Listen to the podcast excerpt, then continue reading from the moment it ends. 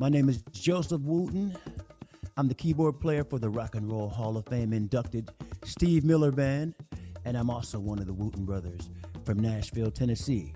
And today, we talked about social justice. We talked about giving context to young people.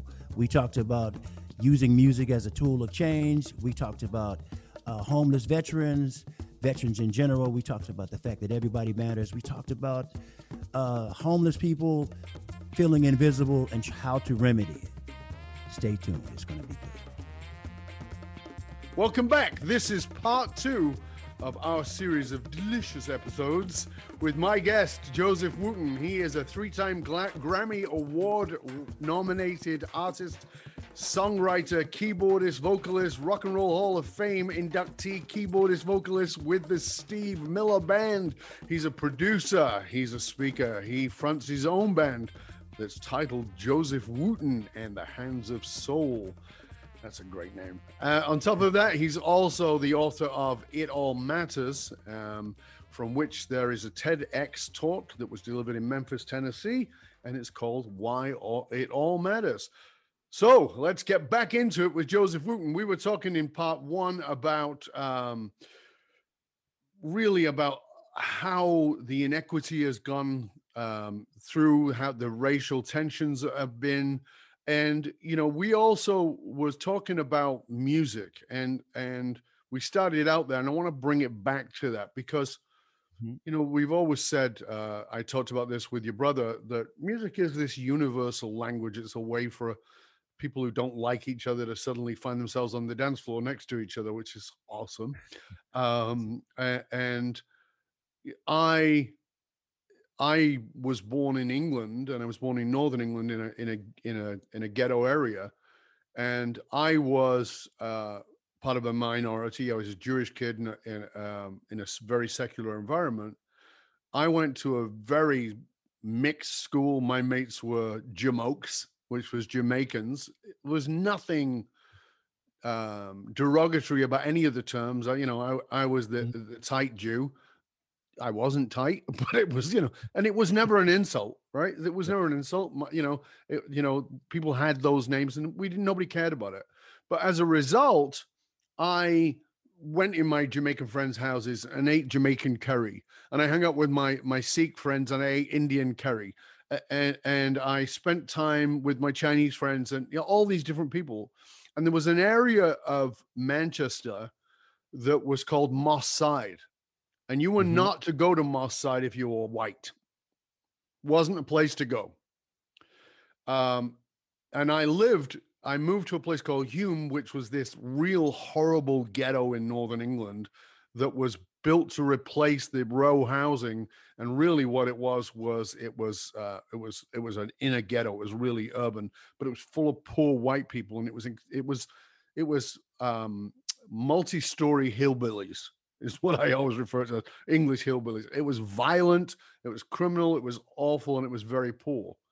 But next, the next town was Side, and I had a lot of black mates, so I went to Side and I hung around in Side, and I didn't at that time. I didn't do any drugs. I didn't hang out and smoke pot or any of those things. Everybody else did. That was fine, and I didn't have any judgment on it. but I got into reggae right? I was in always into soul, as I talked about with your brother. I was totally into soul, love soul music. Right. Grew up right. on Motown and Stax Records, but then I found reggae. I I I found uh, all of that amazing music, and then I was old enough that I got involved in in in ska and loved ska music, which was this uh-huh. uh-huh. wonderful uh-huh. white blend of reggae and yeah. all that music was so. But it was interesting to me that even the music was segmented for so long and f- being as old as I am, I watched in the 70s. It was the late 60s when it started, but in the 70s, when I was in my teens, I watched the desegregation of music. The music right. desegregated. It wasn't yeah. black music anymore because ska created a bridge. And so white and black were like, well, I don't know. Right. And, you know, so and it, and one of the things I loved about growing up in Britain was the music, because um, you could have "Bye Bye Miss American Pie" as number mm. one on the on the English charts, You could have a uh, British Max Bygrave singing old time sort of tunes, and you could have uh, the Sex Pistols, and you could have, uh, you know, you you could have Curtis Mayfield. You could have them all on the same chart, and it Right. was this wonderful sort of tearing down of the musical uh, the musical barriers. In that, I saw that desegmentation of music, uh, uh, desegregation of music, bringing us together. And one of the things you and I talked about in our previous conversation, which is why we're having this conversation, was this rhythm of respect Right. that somehow rhythm pulled away the barriers. Talk to me about what you see as the rhythm of respect. the rhythm of respect. Well, in music, like I try to teach uh, people how to come together using music as uh, as a teaching tool because generally everybody likes music, Mhm. right? So And if they in mu- don't, there's something wrong with them. that's right. No Everybody- judgment, of course. Everybody has some music that they love. Yeah. But um, I'll tell them that if I if I the the analogy I normally use, I'll be talking to a, a room of students and I'll drop a chair and then I'll cough. you know, I said those generally are two things that don't have anything to do with each other. Mm-hmm. But if I put those two things on the beat, drop, cough, drop, cough, drop, cough, drop, cough, drop, drop, cough, drop, cough, cough, cough, cough, cough, cough, drop, drop, cough. Now these two things that weren't related to each other in a while ago are in a relationship that's beneficial for the both of them and beneficial for other people that experience these two things that used to be unrelated. Mm-hmm. So in music, in music, rhythm takes things that are not alike and puts them in a relationship that's better than either thing by itself. And one of the my feeling is one of the reasons we like music is because it takes all of these different things. You know, normally a snare drum doesn't have anything to do with the violin, which doesn't have anything to do with the voice. But if you're playing, you know, uh, uh, uh, something happened along the way, right? Suddenly, all of this stuff uh, relates to each other. Mm-hmm. And what I know is that off of the instrument between people, where you can't use rhythm to make them relate, in the same way, people that don't think alike, people from different religions, people that voted for different people, can have a conversation and a relationship if they respect each other Mm-hmm. between people, respect between two people does what rhythm does with unlike things in music. So when I it's one of the reasons I like to to attempt to have the conversations about the subjects that other people like to stay away from. Mm-hmm. Like if you you if you voted for Trump and I didn't, I want to have that conversation. Yes. Not to not to try to make you think like me, no. but for us to find a way to go forward. That's what music is. Music is a way for all of these different things to have a plan to go forward that's beneficial to all of them. I mean, when I when you play music, like that's what you have to work with. The noise. It's yeah, it's it's it's it's uh it's a a, a clash of notes and Yeah. and what you're trying to do, what musicians do, is they apply their intelligence to make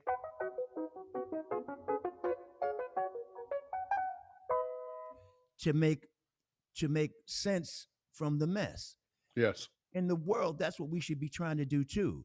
Trying to find a way to make some sense from the mess. Instead, we talk too many, not all of us, but too many of us talk to people that think like us because there's camaraderie and familiarity. But it's at Absolutely. the expense of people that don't think like you and you don't learn anything else. Mm-hmm.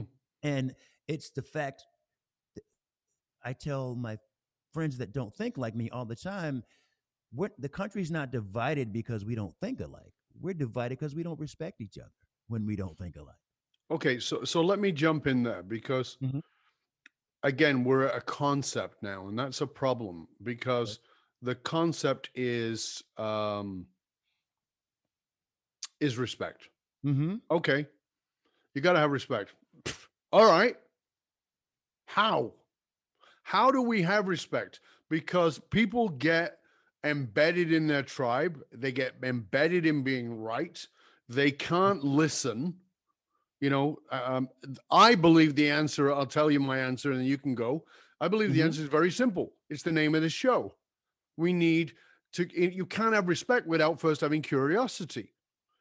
So until you become curious about the other person, but even then, okay, how, tell me how you th- how do we get to that place? Because even if we all listen and go, oh, you know what, uh, Joseph is absolutely right. We've got to have respect. Okay, how? Okay, here we are. So again, a music analogy. If I'm good at if I'm if I'm good at playing music, say I'm good at playing jazz, but I'm in front of a crowd that's not a that's not a jazz audience, right? For my Mhm. music to connect with them, I have to understand my audience some so I can play to them. So Right. if I'm talking to somebody that I know doesn't think like me, rather than going to the thing that we don't agree on, Right. uh, say we're talking politics. I'll Yeah. start with I can tell by your passion that you love the country as much as I do. You love the country and I love the country, then we're not enemies. We just think differently. You didn't vote for the last president because you thought, I'll make his point first, his or her. Right. You thought they weren't a good burs- a bit a good business person. You didn't uh, think they were smart. You thought they were weak, right? This president, you knew he wasn't perfect. You know, you didn't you didn't think he was Jesus Christ, but you were willing to roll the dice on somebody that was a business person could get this country back on track. I understand that. hmm But here's my concerns. We have a better chance of moving forward. There's never a guarantee that you're going to move forward. But even if we don't move forward, that person knows that I haven't made him an enemy. I'm not calling him a racist. I'm not calling him any of those names. Uh, a lot of times I will also appeal to appeal to better angels that they don't always have.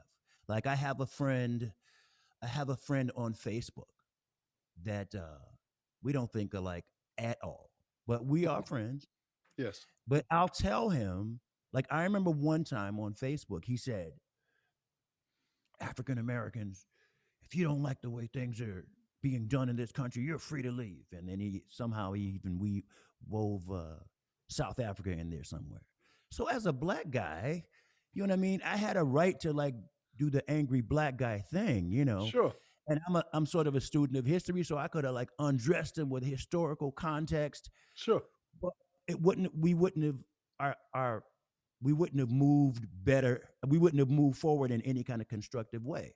No. So instead, I tried to put my uh, words into practice. I won't call his name. I said I said blank.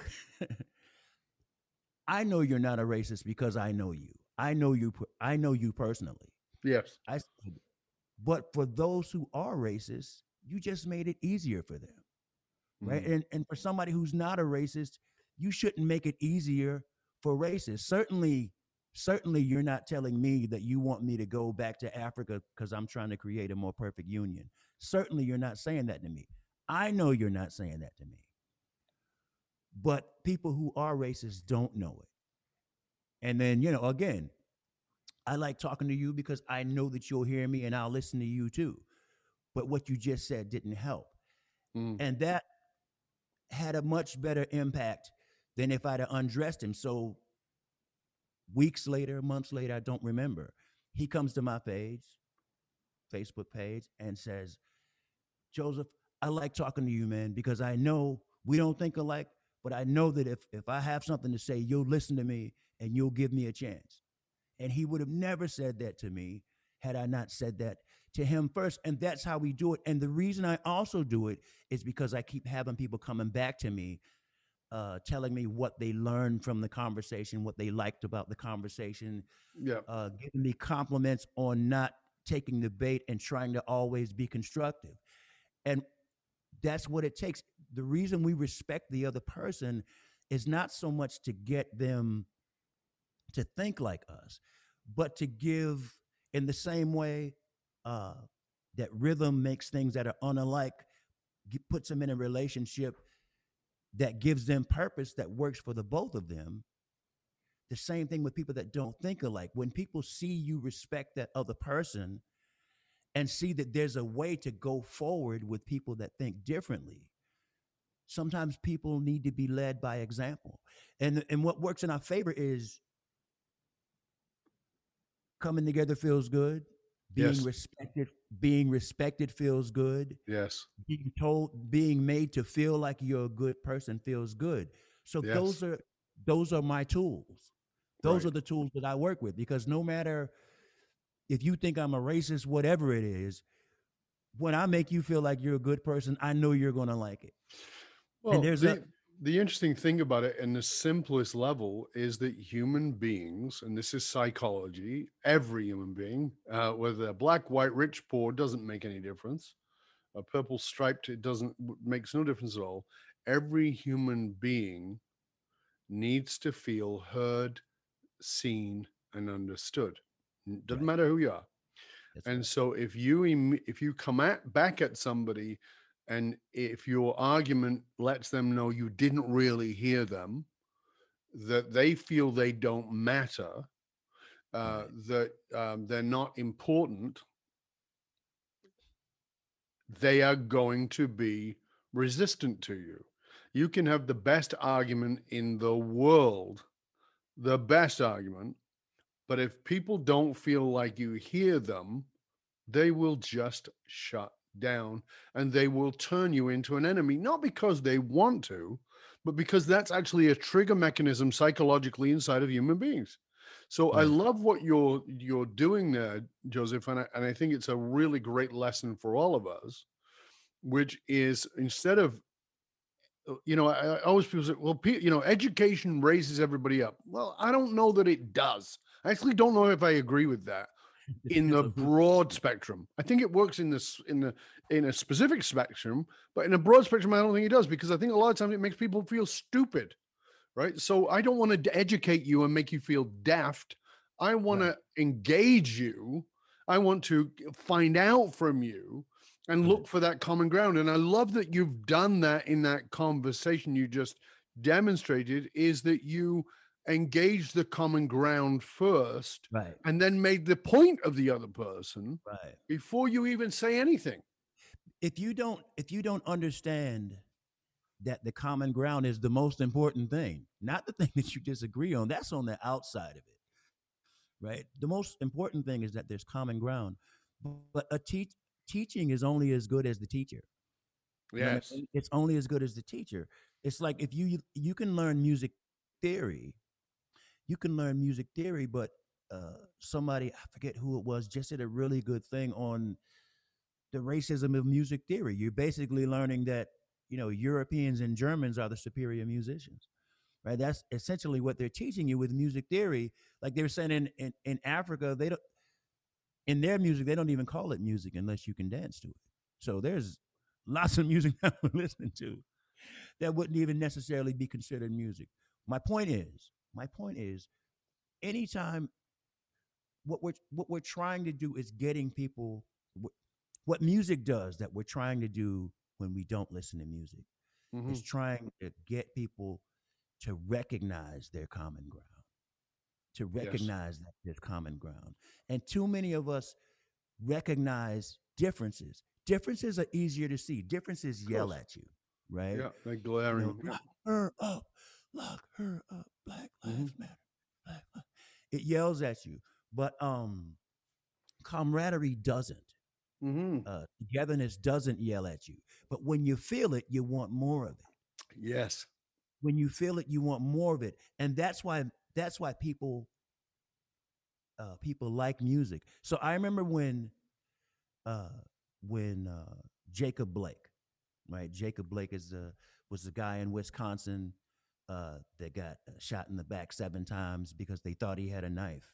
Yeah. And then in the same, in the what the day later was the juvenile kid with the long rifle who actually shot three people and killed two of them, shot the arm off of the one that he didn't kill. Right. And he was trying, he was trying to get arrested. This white kid still wearing Yep. the murder weapon is trying to get arrested, walking past the police, responding to shots fired. He gets in the car with his mom and drives home and sleeps in his own bed. Mhm. Meanwhile, this black guy who they think might have a knife, he may have a knife, gets seven bullets in his back. And um I I uh wrote a poem about it on my Facebook page that of course people not of course, but people jumped in. Some people really liked it, and some people, you know, went all the way down Jacob Blake's, you know, crime history Yes. and uh, so I wrote I wrote a song about it instead, and people received it a lot better. You know, uh, Yes. man with bullets in his back, it should not to happen. It's not his fault it happened. How can you ever blame a man with bullets in his back? It's easier for a person to feel than that man should have never got bullets in his back. Yeah. You know, this white kid shoots three, kills two, blah blah blah blah blah, and his spine is shot in that. Right? That's this is easier to accept. It's not a guarantee it's going to work. No. It's just a, t- a man with bullets in his back. It should not to happen, and that is essentially my plan for the future. Music, respecting people, and getting people to recognize that because we disagree, I, I always I try to end it oftentimes by by going, if you're driving down the road and you see me like with engine trouble on the side of the road, hopefully you're not going to drive past me because we didn't vote for the same person. like Right. hopefully like me voting for Biden will not stop you from helping me. And if you do help me after this conversation, then despite what you think about the election and what I think, we're a little bit better. Sure. Yeah, the country, You know, the the, world. the- is- you, you, what you're saying here, I think, is is vitally important because um, I wrote a piece about the. I was I was writing it for families of wealth, and writing it for um, organizations and advisory and how to build an advisory board and what an advisory board needs to have in it. And I talked about the usual, you know, uh, uh, diversity and all those kinds of things. that I said, but here's what you really need in the group that are left out every single time. Um, and maybe you're doing a bit better with putting women in, but you need to have women in. And and and I said the reason is because women are mothers. Women whisper into the ears of their children, and their children will grow up to have a different mentality because of that. That's number one. But I said the other group you never include in your group, and if you do, they're hiding. You didn't include them on purpose. They snuck in.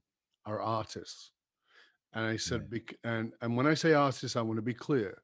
I'm talking about painters, sculptors, musicians, comedians, poets, everything you would put into that soft world of art. And the reason you need to have them on your advisory board is because they speak a truth that other people can't speak. There are things said in a song that you would never say out loud. There are people who come out as gay because of a song. Right. There are people who who see politics completely or religion completely differently because of comedy. There are people who change their perspective on the world because of a painting or a sculpture. There are people who who are frozen emotionally, who break into tears because of a movie that was made or a play that they saw. And it's artists that give us permission to connect to a deeper emotional place that gets us out of our head, gets us out of de- that need to be right or wrong. So when I come out and say, you know, it's outrageous that a black man was shot in the back seven times because he looked like he was having a knife, it looked like he had a knife, while a white guy walks around with his hands in the air to the police force with a gun strapped across his body and nobody even arrests him. That's different. And I get it. I mean, I understand that being upset about it totally. But can the other person hear me if I'm shouting? That's a very interesting question. Can you hear me if I'm shouting? So I'm a speaker. That's my trade. And one mm-hmm. of the, I teach people to speak. And one of the things I say is you are i train them and i say you are going to get a place where you're going to be at some point you're going to be invited to speak and you're going to be invited to speak and it's a dinner it's some fundraising thing and you're the you're the you're the uh, dinner speaker so people are going to get their dinner they've got their dinner there's dishes clanging and maybe you're the after dinner speaker, but there's still some people talking and they're, they're bringing dessert and pouring coffee or that you don't have their attention. And I said, right. it will drive you insane if you let it. And I know because I've been there. I'm like, oh mm-hmm. my God, I'm going to go mental here. But this happened one night, and my wife was with me when we were first dating. And she said, I don't know how you managed to keep your shit together because they were so disrespectful and so noisy and chit chatting. And I said, Did you notice when they changed? And she said, I did notice they changed, but I, can't, I don't know what it was. I said, I do. She goes, What was it? I said, Well, I got frustrated with them and I got louder. Right. Didn't change anything. So then I started speaking in whispers. Mm-hmm. And suddenly they all turned. They noticed the noise had changed. And that's the key we can't hear people when they shout right. because it brings up cortisol levels in the brain. It brings up the fight, flight, fear place in us. Right. But if we get quiet, oh, there's no threat. And there's something about music that allows us to get quiet, even with even with Rob Zombie. There's something mm-hmm. within us that allows us to get quiet and listen to something we hadn't heard before. And I love that that's what you're doing with this, with the music. That's what, you, mm-hmm. and I want to just be, uh, we're, we're coming to the end of this section um, because in the next section, I want to talk about your song, which is the t-shirt, the I Matter, which is about all the, sure. all this, I want to talk about that song, what inspired that song.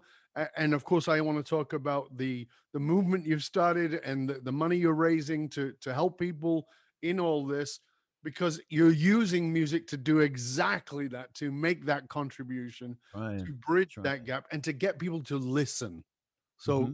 we're going to come back for another part of this fabulous delicious episode of curiosity bites with my fabulous guest uh, uh, joseph wooten and we're going to be talking about the rhythm of respect and the music that comes from that so please stay with us stay tuned and remember if you want to join in this conversation, you can go over to Facebook and join in our group there, the Curiosity Bites group on Facebook. You can find out more about it. You can check us out on there too. And listen, if you just sort of stumbled into this episode or even this show or, or, or the, the actual show, Curiosity Bites, do me a favor. We need your help. I think that what we talk about on these shows, maybe I'm wrong, but I think that what we talk about on these shows is very important. As you can see, if you go into the menu and you look at all the different guests, there's quantum physics, there's philosophers, there's musicians like our wonderful guest today, there are artists, there are innovators, there are deep thinkers, there are people telling you the most vulnerable and open stories. This is a way for us to bring humanity together by being in a deeper level of curiosity. And I really want to encourage you to rate, review, and subscribe to the show. You know, it's important. We bring you these amazing guests to really enrich your life. So please don't hoard. Get out there, share this message with everybody, share the show with everyone, rate, review, subscribe to the show, and share it with everybody you know. We really appreciate that when you do those things. Thank you so much. And we'll be back in part three of my wonderful, wonderful, wonderful interview, uh, conversation really with Joseph Wooten, who is the man with his hands on the rhythm of respect. Till next time, or till the next show, stay curious, my friends. Stay curious.